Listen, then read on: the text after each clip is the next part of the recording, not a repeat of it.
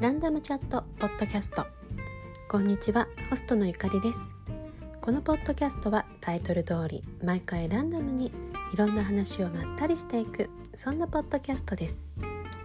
第26回目の今日はトレードデッドラインの感想といただいたお便りのご紹介です。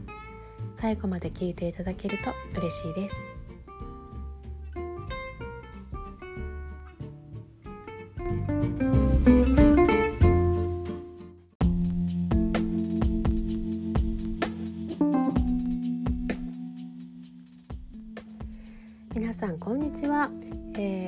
旦ツイートでポッドキャストを少しお休みさせていただくかもしれないということでご連絡させていただいていましたがちょっと復活しました、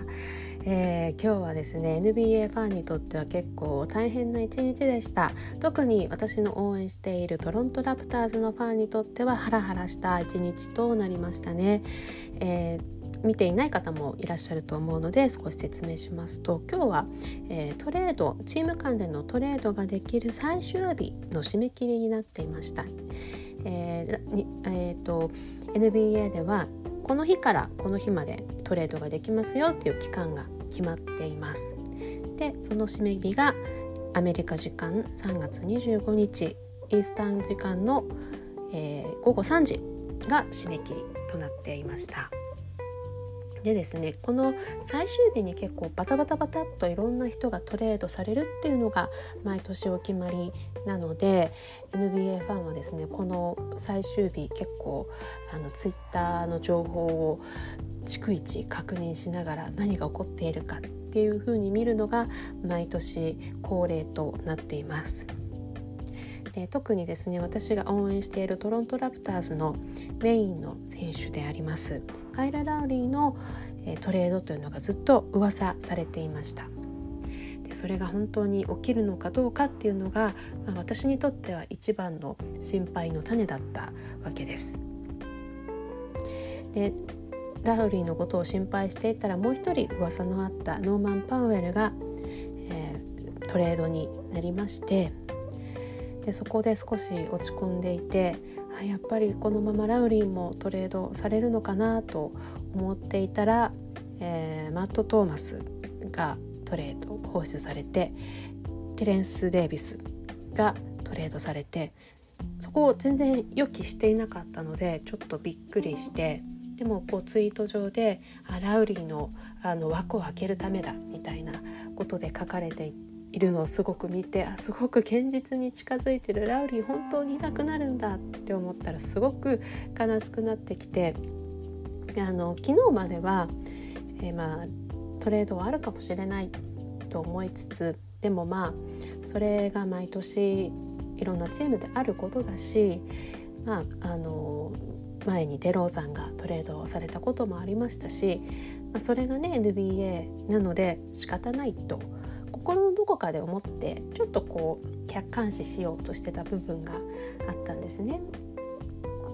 だけどやっぱりこうやってすごく現実が近づいてきた時にあやばい私すごく悲しいかもしれないと思ってだんだんこうあの思いがこみ上げてきて息が苦しくなってもうしまいにあの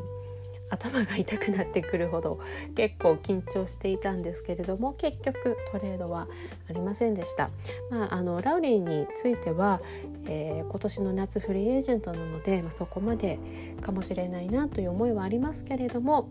とりあえずあのあともう少しラプターズで見ることができることが確定して安心しましたという一日でした。ね、なんか本当に毎年いろんなドラマがあるんですけれどもノーマン・パウエルもあの本当にラプターズで今いたメンバーで2番目に古い選手なので。あのいなくなってしまって寂しいですねでこれで本当ラウリーがいなくなってしまうと私が2014年に、えー、違うな2013-14シーズンにラプターズを好きになったんですけれどもその時からいるメンバーって今ラウリーだけなんですよねなのでラウリーがいなくなるともう好きになった時の選手が一人もいなくなってしまうので本当にねあのー、寂しいというかなんかこう何て言うんでしょうね新たなチームになってしまうなっていう感じですよね。なんかこう自分が好きになってから後で入ってきた選手のこう入れ替わりに関しては、まあ、寂しくはあるんですけれどもなんかこう他から入ってきた選手っていう気持ちが強いので例えば、えの今年の最初にねイバカとガソールがマクガソールがいなくなっちゃいましたけどやっぱりガソールはずっとグリズリーズの選手っていう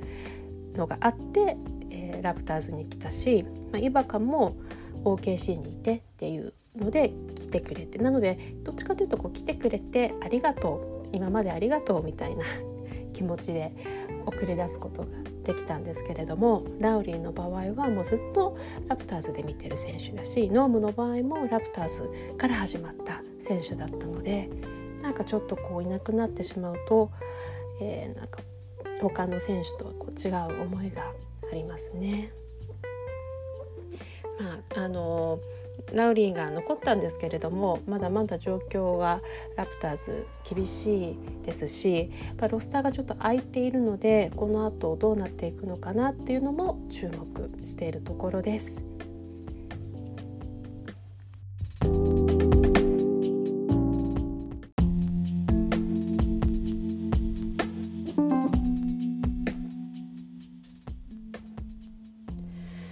そしてラプターズにはブレイザーズからフットとトレントがやってきました、えー、ちょっと私にはこの2人がどんな風に、え、フィットしていくかとかそういった展望を話すことは難しいんですけれども、まあ、まだまだ全然イメージが湧いていないというのが正直なところです、えー、2人がきっとやってきてユニフォームを着てプレーしている姿を見て少しずつ実感していくのかなという感じですね。できっとまたあのラプターズのドキュメンタリー番組であるオープンジムなんかでも彼らがやってくるところのエピソードなんかもあったりすると思うので、まあ、そういうのを見たりして少しずつこう馴染んでいくのかなと思っています。でそしてノーマン・パウエルも、えー、ブレザーズに行くというのもまだ全然信じられないんですけれども本当に彼には頑張ってほしいです、えー、ブレザーズは絶対プレーオフに行けると思うのであのプレーオフで活躍するノームをまた見たいですね、えー、ブレザーズファンの皆さんぜひよろしくお願いします。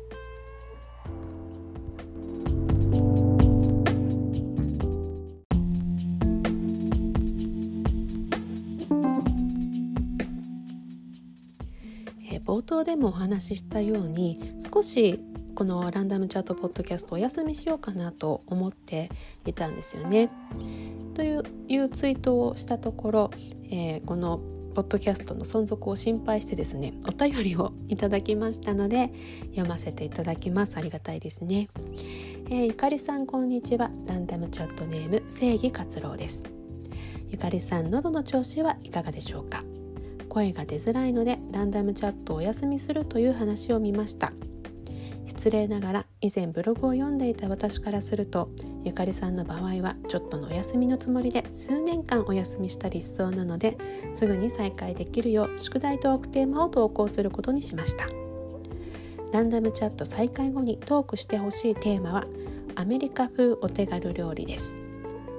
最近あまりに仕事が終わらないので朝活しているのですがついでに節約を兼ねて弁当作りを始めました。と言っても料理経験はジョナサンで少しバイトをした程度だしそもそも朝少しでも仕事を進めたいので本格的な弁当は作れません。そこで僕が作っているのはご飯を焼いた肉ご飯に焼いた肉をのせるとか肉と卵のみの親子丼など5分程度で作れるハードコア弁当。不健康ですがどうせ外食してもチャーシュー麺とか食べてしまうのでまあいいかと思っています。ゆかりさんこんな私にアメリカでありがちなお手軽料理を教えていただけないでしょうか。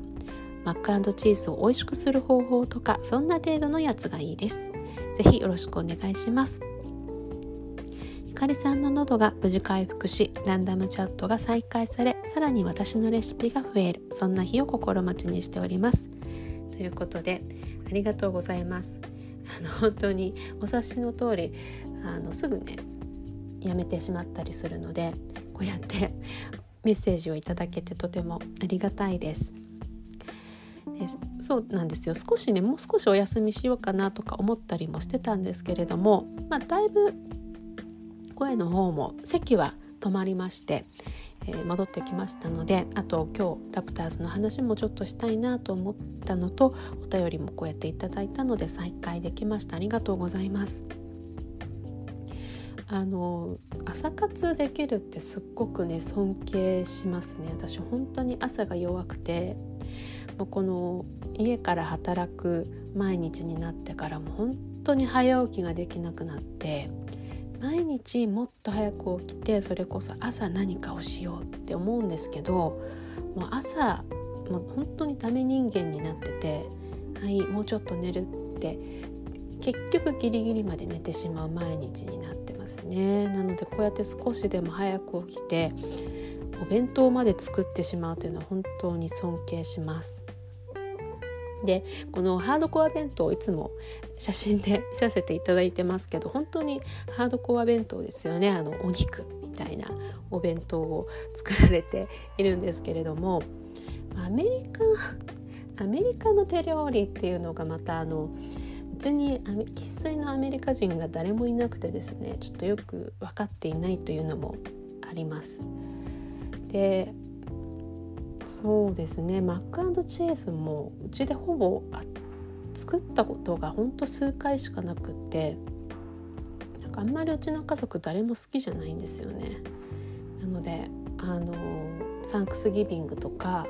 まあ、なんか誰かが作ったのをもらって食べるぐらいでなんか全然ちゃんと本格的に作ったことがないんですよね。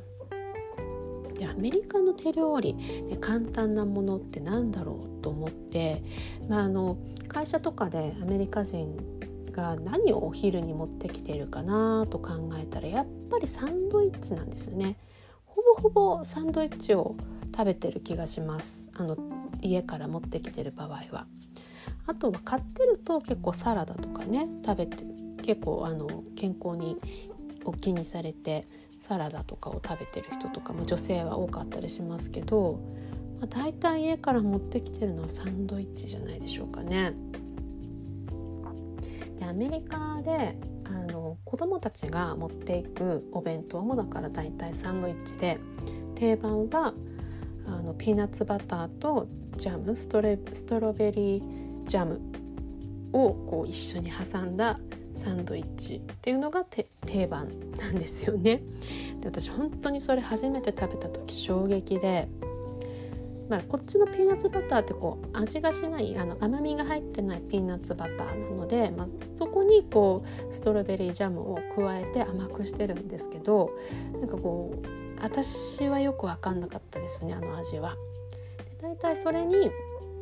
りんごとかバナナとかそのまま丸ごとボンボンってってたりあとあの野菜をね入れようと思ったらあの小さい一口の人参あるじゃないですかあれをそのままこうボリボリ食べるみたいなのが 結構アメリカのお弁当の定番だったりするのでもう料理ですらないっていう感じがちょっとしますよね。であの私ちょっと話それますけどカナダに留学してた時もあの最初ホームステイをしてて最初の家はこう中国系のお母さんで、まあ、あの彼女は働いていてで結構お金がある家だったのでお手伝いさんが来てて料理を作ってくれてたんですけどお手伝いさんも中国系の人でなのでご飯は大体中華で本当にね美味しかったんですよ。普通にやっぱり日本人に合うご飯だったので。でそこに1ヶ月いてその後2ヶ月目はあの普通の普通のというかカナダ人の白人のねお家にホームステイしてたんですね。でそこで、まあ、あのお昼代とかも払ってるので作ってくれるんですよ。でサンドイッチを毎日作ってくれて本当に毎日同じサンドイッチだったんですよね。毎日チーズとハムが入ったサンドイッチを毎日毎日持たされてちょっとさすがに本当にサンドイッチがね見たくなくなりましたねその後ちょっとしばらくサンドイッチ恐怖症に 陥ったっていうぐらいやっぱりお昼の定番といえばサンドイッチみたいですあのお弁当の写真を見てるといつもご飯なのででもたまにはサンドイッチもいいかもしれないですね。あの今私も家から働いていてこうパパッとサンドイッチだったら作れるので作ることもあるんですけど私は何を入れるかっていうと結構、まあ、野菜を多めに入れてなので野菜も取れるしこうレタスとかあとすごいルッコラが大好きでアメリカすっごくルッコラをこう袋にこういっぱい入って売ってるんですよね。なのでそのルッコラは必ず入れてあとトマトとあと日本では馴染みがないと思うんですけどターキーハムとかターキーベーコンとかあのターキーのお肉とかもいっぱい売ってるのでであの普通のねポークのハムよりも脂質とかも低いしって別に私はそんな気にしてないんですけどうちの夫がちょっと牛と豚にアレルギーがあるので必然的に結構チキンとターキーばっかりになってしまうっていうだけなんですけどそういうターキーハムとかを入れてあとアボカドとか好きなのでアボカドとか入れると結構なんかこう味が濃厚になって美味しいのででそこに私はもうアメリカでも何でもないですけどえー、わさびマヨネーズとかを作ってかけて食べたりしてますでもサンドイッチ本当にあのいろんなものを入れられて野菜もたくさん取れるのでいいかもしれないですね。っていうぐらいなんかアメリカの手料理っていうのがなかなか思いつきませんでしたすみません。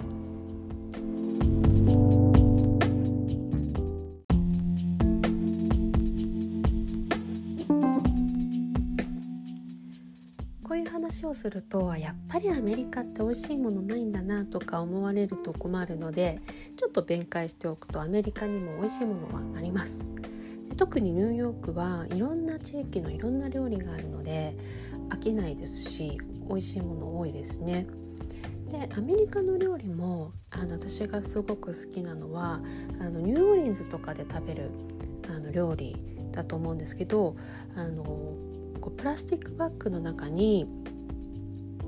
スパイシーなねケージャンソースみたいなのが入っていてでそこにシーフードをたくさん入れてでそのソースをこう揉み込んでつけて食べるっていうのがすごく美味しいんですよ。でそのソースがいろんな種類がレストランでも用意されていてこうバター風味のシンプルな味のものからこう結構濃いケージャンソース的なこうスパイシーな味付けのものもあったりして私はそのケージャンソースだったりあとあの日本でバーニャカウダってあるじゃないですか。あれのソースにこうちょっとスパイスを入れた感じのソースとかもあって私はねそれがすごい好きです。でニューオーリンズはあのザリガニで有名なんですよね。で私も一度だけ、まあ、ニューオーリンズじゃなくてニューヨークで食べたんですけど私はザリガニは私何でもいろいろ食べれるんですけどなんかザリガニはあんまり美味しいと思えなかったですね。やっぱりこう海のものじゃないのでなんか若干こう泥臭さっていうか生臭さが私には感じられました。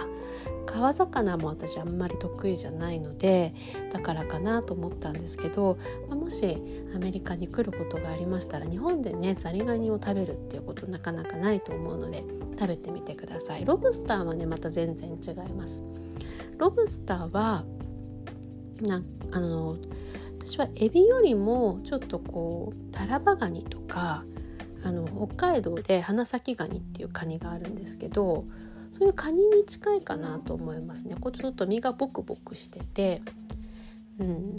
エビとはちょっと違う食感だと思います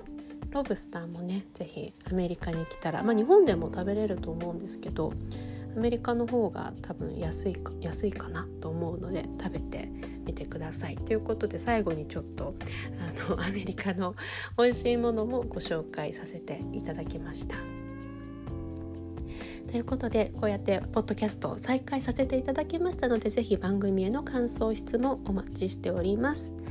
えー、私の Twitter への DM もしくは番組宛ての E メールアドレスにお願いいたします Twitter アカウントは yucarrie02 E メールアドレスはランダムチャットポッドキャスト ny.gmail.com ですそれでは最後まで聞いていただきましてありがとうございました。